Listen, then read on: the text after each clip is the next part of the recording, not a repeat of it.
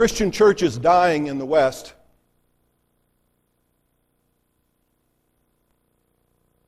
That's how the book started.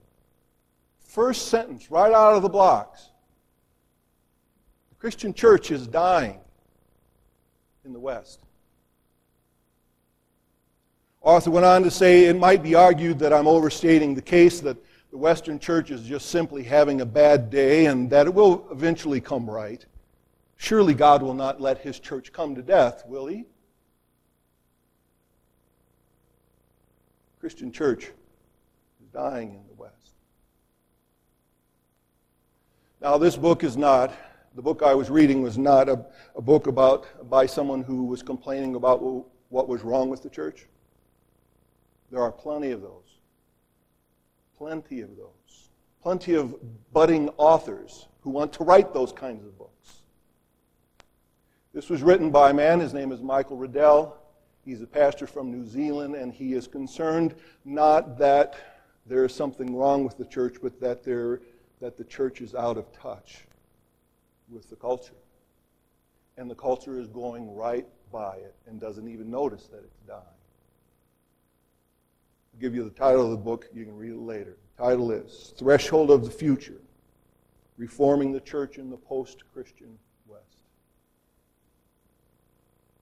He goes on to say that it is not only possible for Christianity to falter in the West, it is apparent that the sickness is well advanced.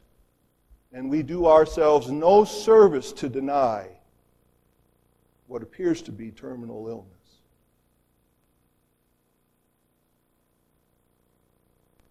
And then he goes on to give some of the symptoms as to why he would say such a thing. According to David Barrett, 53,000 attenders are leaving the church in Europe and in North America every week, and they're not coming back. Whether through dissatisfaction or moral failure or simply impatience with the demands of the task, congregational leaders are resigning in large numbers, and they're not coming back. folks outside the faith regard Christians as having placed themselves apart and above the rest of ordinary people and really don't feel like we have anything in common with them anymore.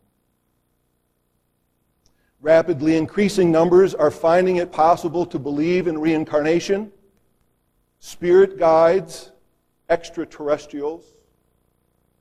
ET, phone home.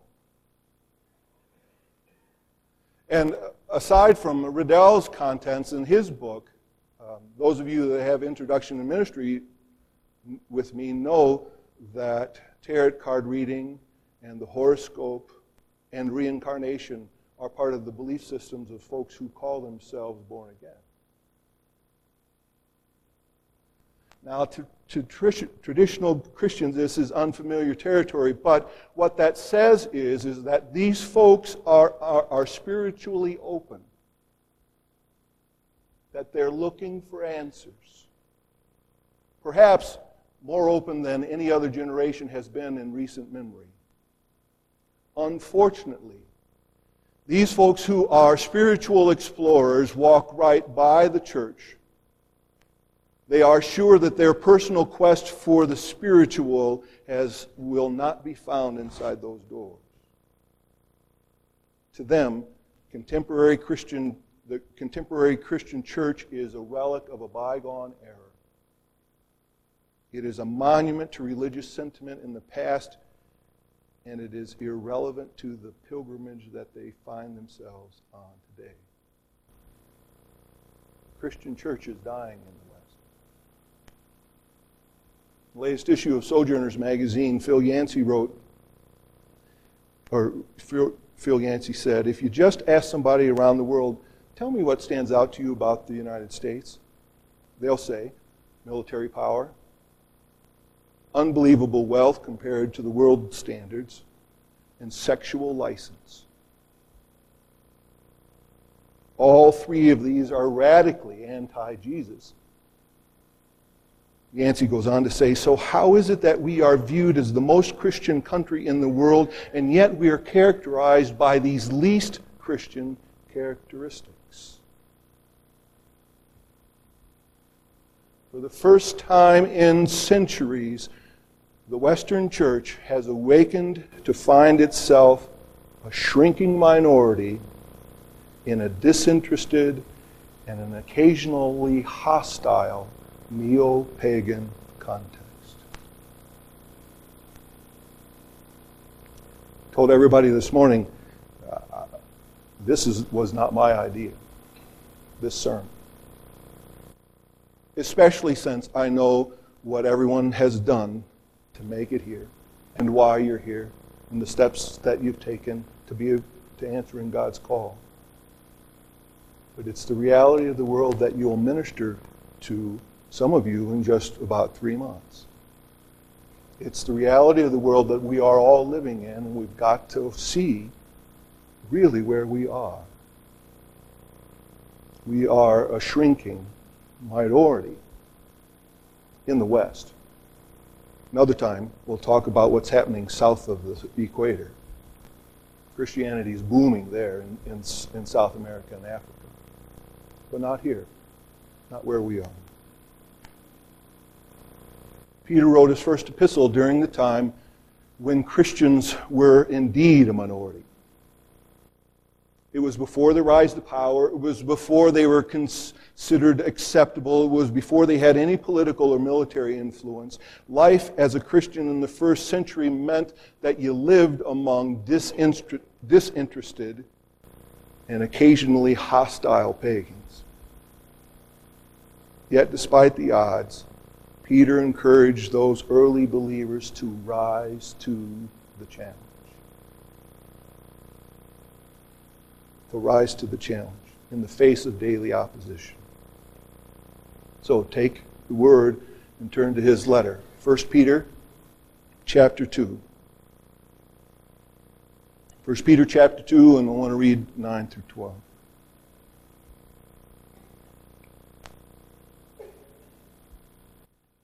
You are a chosen people a royal priesthood, a holy nation, a people belonging to God, that you may declare the praises of him who called you out of darkness and into his wonderful light. Once you were not a people, but now you are the people of God. Once you had not received mercy, but now you have received mercy. So, dear friends, I urge you as aliens and strangers in the world to abstain from sinful desires which war against your soul. Live such good lives among the pagans that though they accuse you of doing wrong, they may see your good deeds and glorify God on the day that he visits us. The word of the Lord. You can hear Peter's, Peter's word to them, can't you? Rise to the challenge. He's not whitewashing the difficulties. He's not downplaying the realities. He knows exactly who these folks are and exactly the kind of world they're living in, and he calls them to live the life that God has given to them.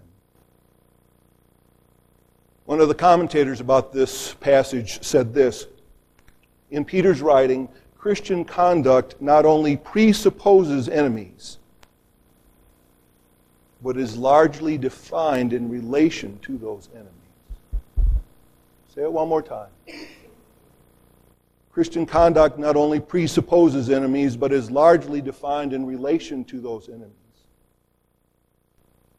It's not just good enough to get along with those folks who think like us.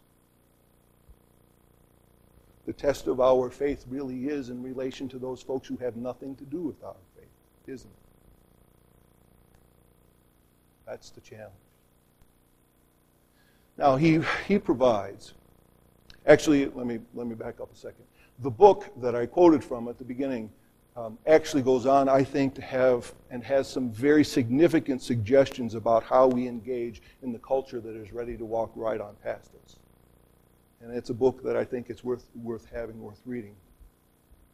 But for all of those suggestions, they really boil down to the kinds of things that Peter says here in, in these verses.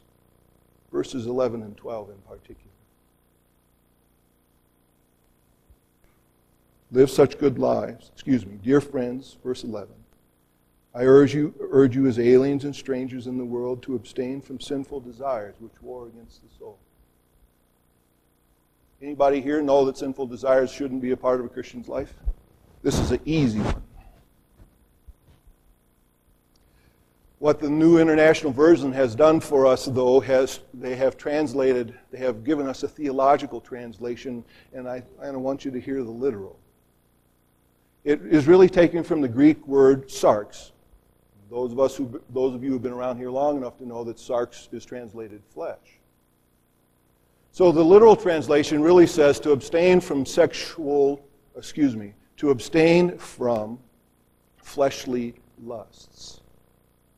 Now, sometimes in Paul's writings, that has to do with the theological category of evil. But in this particular case, really what Peter's talking about here is the everyday, ordinary stuff that we live with. It's physical in motivation and intent. It is those kinds of things that are centered on self preservation and material well being. Anything wrong with trying to maintain ourselves? Answer is no. No. I mean, we want to be, remain healthy folks, right? All in favor say aye. Okay. But what, what happens when that self preservation gets in the way of expressing itself in our faith?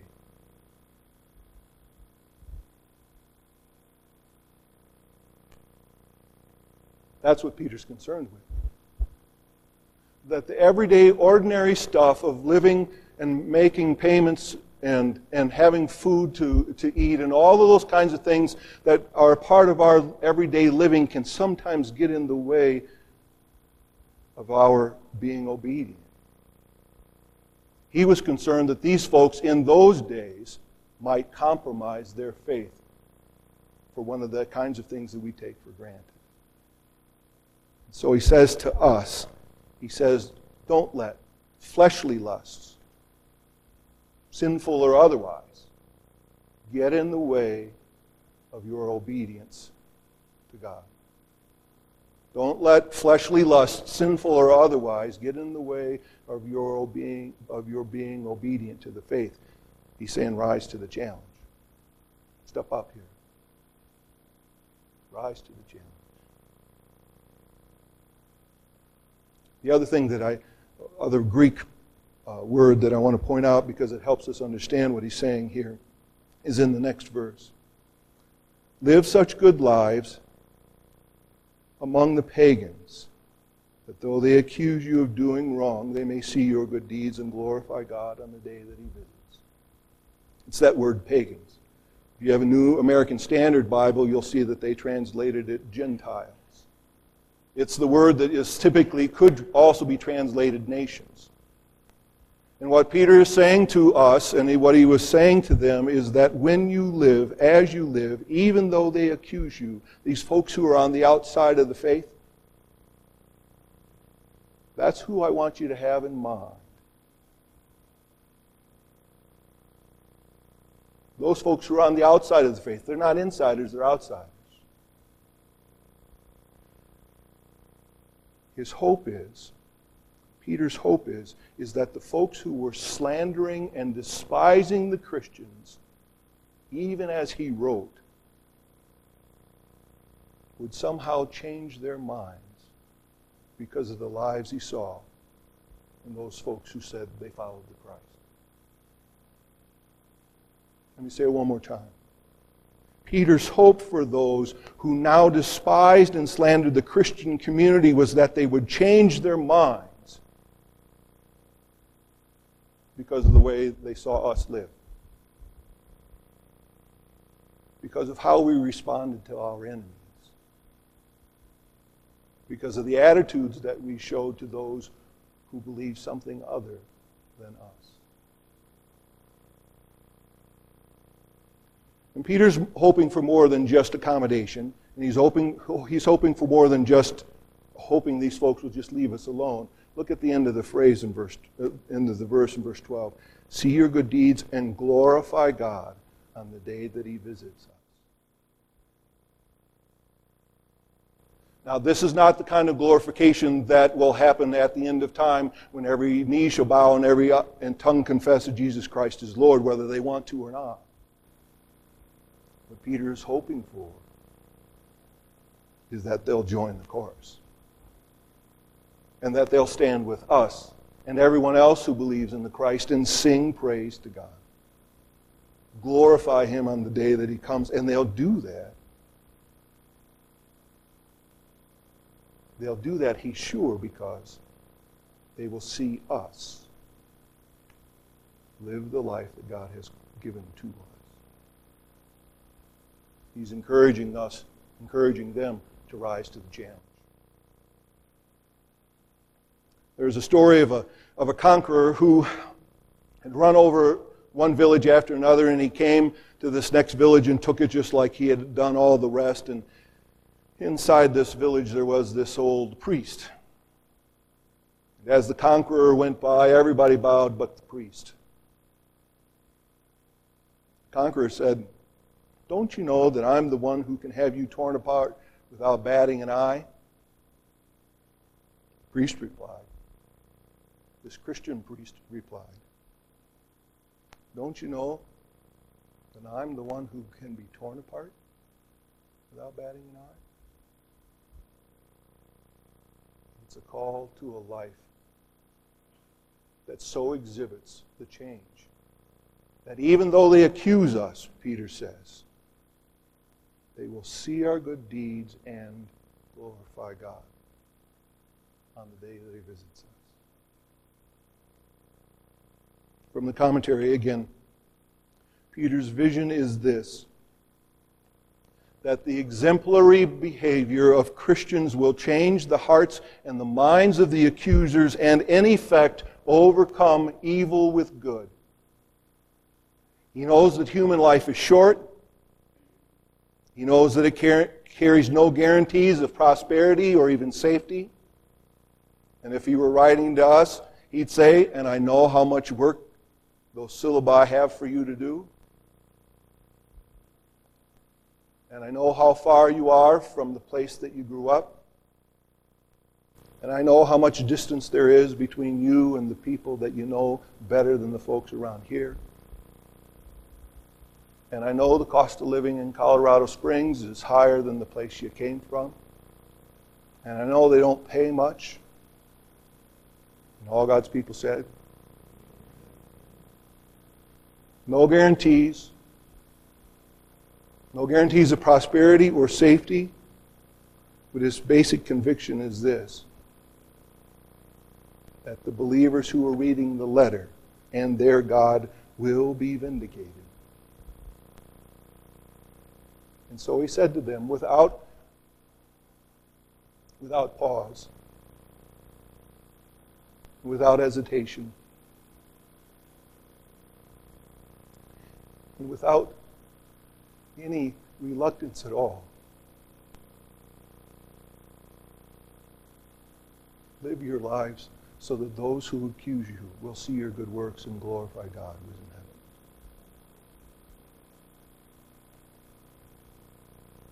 heaven. I already know that you're about all that, otherwise, you wouldn't be here. But there's a deeper challenge here, isn't it? That the things we do as a part of our preparation really become an expression of, of thanksgiving and grace to God. They really become acts then of glorification, proclaiming His praise because you get all your homework in on time. Amen.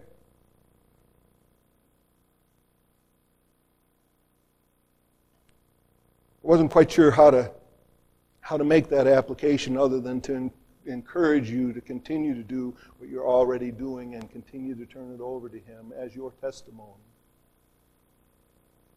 Because you do know people are watching. People you work with, people you live with, people you worship with. Some of them are pagans and some of them aren't. But all of them are going to be ministered to by the way you approach the life of God that's in you. You have a colleague online. Her name is uh, Lauren Webb. She's the pastor of City Hope Church of the Nazarene in Pittsburgh, PA, and I'm just getting to know her uh, this past week, but I can tell already she understands what we've been talking about. In one of her homework assignments, I asked her to re- ask them to respond to different quotes from an article that most of you have read already. And this is what she said. At the City of Hope, we embrace everyone. We now have three gay young men as a part of our outreach. Some of the more mature adults tried to make their presence a problem. I preach what the Word says about homosexuality. One of them got saved. I counsel them on deliverance. We reach out to the senior citizens, whether it's black or white. We feed the community from our food bank. I tell the people we can love someone into changing. So live your lives. From experience, she goes on. From experience, I know that some come to stay and some come to leave. It's the Holy Ghost that woos people here. A young lady told me a few weeks ago that she was, quote, drawn to me, and that sent up a red flag. I simply told her that she must come looking for Jesus, not any man or any woman. When some people make an exodus from the local church, they, ask, they act as though the church will close without them. They are free to come, free to leave. Pastor Long. Then one more thing. She says the modern church, and this is homework, the modern church is an extension of the early church. The church grew from 12 to 3,000 to millions in a couple of thousand years. We're still preaching, we're still healing, we're still saving souls today. For those ministers who are discouraged, you must remember to not be weary in well doing, for in due season you will reap if you faint not. You must press your way through, and the blessing is in the press. The blessing is in the press.